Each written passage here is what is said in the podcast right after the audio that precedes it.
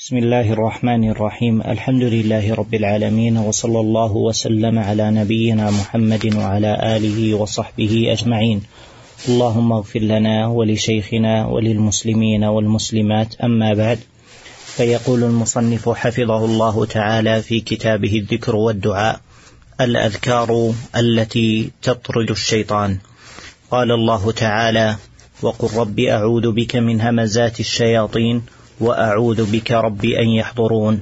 وقال تعالى وإما ينزغنك من الشيطان نزغ فاستعذ بالله إنه هو السميع العليم. الحمد لله رب العالمين وأشهد أن لا إله إلا الله وحده لا شريك له وأشهد أن محمدا عبده ورسوله. اللهم صل وسلم على عبدك ورسولك نبينا محمد وعلى آله وصحبه أجمعين. أما بعد فإن الشيطان عدو بني آدم. والله سبحانه وتعالى أخبرنا بذلك وأمرنا أن نتخذه عدوا ودلنا سبحانه وتعالى إلى ما يكون به اتقاء الشيطان والسلامة من كيده وشره. وأعظم ما يكون في هذا الباب الاستعاذة بالله سبحانه وتعالى من الشيطان الرجيم. والاستعاذة هي اعتصام والتجاء إلى الله سبحانه وتعالى. ومن يعتصم بالله فقد هدي إلى صراط مستقيم. وقد جاء في القرآن في مواضع عديدة أمر الله سبحانه وتعالى عباده بالاستعاذة من الشيطان. قال الله تعالى وقل رب أعوذ بك من همزات الشياطين وأعوذ بك رب أن يحضرون وقال تعالى وإما ينزغنك من الشيطان نزغ فاستعذ بالله إنه هو السميع العليم وقال تعالى قل أعوذ برب الناس ملك الناس إله الناس من شر الوسواس الخناس الذي يوسوس في صدور الناس من الجنة والناس. والاستعاذة من الشيطان كما تقدم هي اعتصام بالله جل وعلا والتجاء إليه جل في علاه. وهذه الاستعاذة بالله عز وجل من الشيطان. المعنى أعوذ بالله أو أستعيذ بالله أي أطلب من الله أن يعيذني وألجأ إليه أن يعصمني من الشيطان وينجيني من كيده ومكره ونفثه. ومن استعاذ بالله أعاذه ومن اعتصم به هداه جل وعلا إلى صراطه المستقيم. وينبغي أن نعلم أن الاستعاذة طاردة للشيطان وهي تعد حصن حصين للعبد يقيه بإذن الله من الشيطان الرجيم. قال وعن أبي هريرة رضي الله عنه أن رسول الله صلى الله عليه وسلم قال إذا نودي للصلاة أدبر الشيطان وله ضراط حتى لا يسمع التأذين فإذا قضي النداء أقبل حتى إذا ثوب بالصلاة أدبر حتى إذا قضى التثويب أقبل. ثوب بالصلاة أي أقيمت. هذا مما يطرد الشيطان مما دلت السنة على أنه يطرد الشيطان. وهو الأذان. الأذان طارد للشيطان ومبعد له عن المكان لأن الشيطان كما أخبر نبينا عليه الصلاة والسلام إذا نودي آه، للصلاة أدبر. بمعنى أن ألفاظ الأذان قوية في آه، آه، إبعاد الشيطان وطرده من المكان. ولهذا قال نبينا عليه الصلاة والسلام إذا نودي للصلاة أي أذن أدبر الشيطان وله ضراط حتى لا يسمع التأذين. فإذا قضي النداء أقبل حتى إذا ثوب يعني أقيم للصلاة أدبر حتى إذا قضي التثويب أقبل. المقصود بإقباله ليخطر بين الإنسان وبين صلاته. لكن الحاصل أن أن أن هذا الحديث يدل على أن الأذان طارد للشيطان. قال وعن سهيل رضي الله عنه قال أرسلني أبي إلى بني حارثة. سهيل بن أبي صالح. قال أرسلني أبي إلى بني حارثة ومعي غلام لنا أو صاحب لنا. فناداه مناد من حائط باسمه. قال وأشرف الذي معي على الحائط فلم ير شيئا. فذكرت ذلك لأبي. فقال لو شعرت أنك تلقى هذا لم أرسلك ولكن إذا سمعت صوتا فنادي بالصلاة فإني سمعت أبا هريرة يحدث عن رسول الله صلى الله عليه وسلم أنه قال: إن الشيطان إذا نودي بالصلاة ولى وله حصاص. الحصاص أي الضراط وقيل شدة العدو. هذا مثل الذي قبله في الدلالة على أن الشيطان يطرده الأذان ويبعده من المكان. وفي هذا هذه القصة المفيدة للمتأمل سهيل بن أبي صالح يقول أرسلني أبي إلى بني حارثة. قال ومعي غلام لنا أو صاحب لنا. فناداه مناد من حائط باسمه. قال وأشرف الذي معي على الحائط فلم ير شيئا. فذكرت ذلك لأبي. قال لو شعرت أنك تلقى هذا لم أرسلك ولكن إذا سمعت صوتا فنادي بالصلاة. فنادي بالصلاة أي أن النداء بالصلاة عندما يشعر الإنسان بشيء من هذا يعني أذى الشياطين له أو أصوات يسمعها منهم أو نحو ذلك فإنه إذا نادى بالصلاة أي أذن فر الشيطان من المكان. فإن النبي صلى الله عليه وسلم قال إن الشيطان إذا نودي بالصلاة ولى وله حصاص. قيل في معنى الحصاص أي الضراط كما في الحديث الذي قبله وقيل شدة العدو. قال وعن أبي الدرداء رضي الله عنه قال قام رسول الله صلى الله عليه وسلم فسمعناه يقول أعوذ بالله منك ثم قال ألعنك بلعنة الله ثلاثا وبسط يده كأنه يتناول شيئا فلما فرغ من الصلاة قلنا يا رسول الله قد سمعناك تقول في الصلاة شيئا لم نسمعك تقوله قبل ذلك ورأيناك بسطت يدك قال إن عدو الله إبليس جاء بشهاب من نار ليجعله في وجهي. فقلت أعوذ بالله منك ثلاث مرات. ثم قلت ألعنك بلعنة الله التامة فلم يستأخر ثلاث مرات. ثم أردت أخذه. والله لولا دعوة أخينا سليمان لأصبح موثقا يلعب به ولدان أهل المدينة. هذا الحديث الشاهد منه التعوذ بالله من الشيطان. وفيه أن الشيطان عدو مثل ما قال عليه الصلاة والسلام إن عدو الله إبليس. جاء بشهاب من نار ليجعله في وجهي.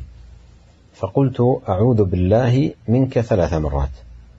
فهذا فيه أن التعوذ بالله عز وجل من الشيطان يعد آه، حفظا للعبد وحصنا يقيه بإذن الله سبحانه وتعالى من الشيطان.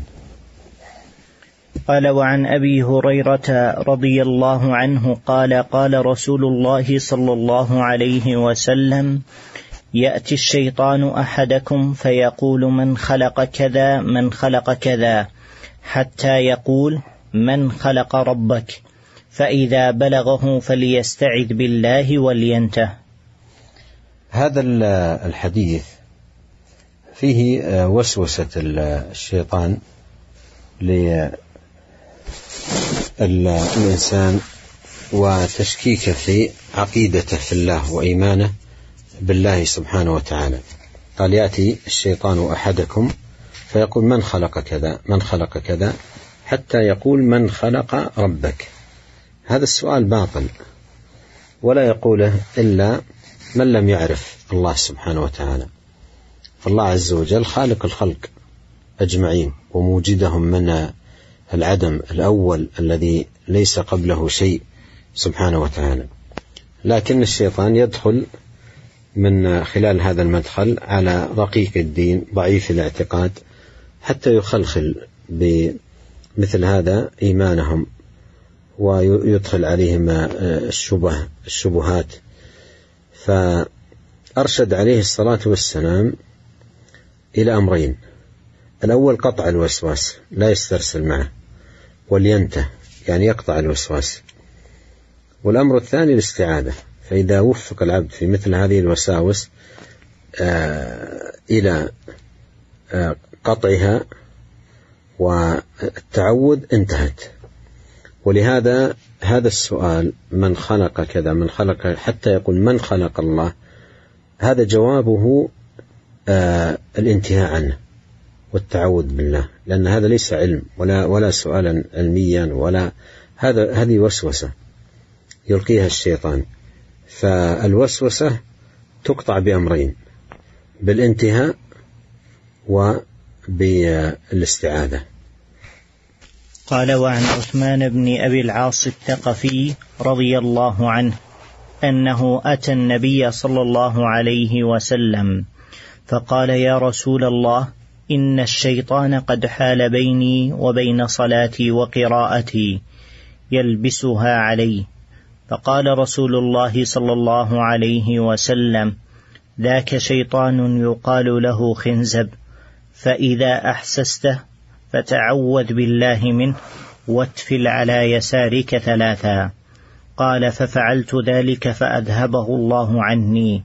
قوله يلبسها علي أي يخلطها علي ويشككني فيها.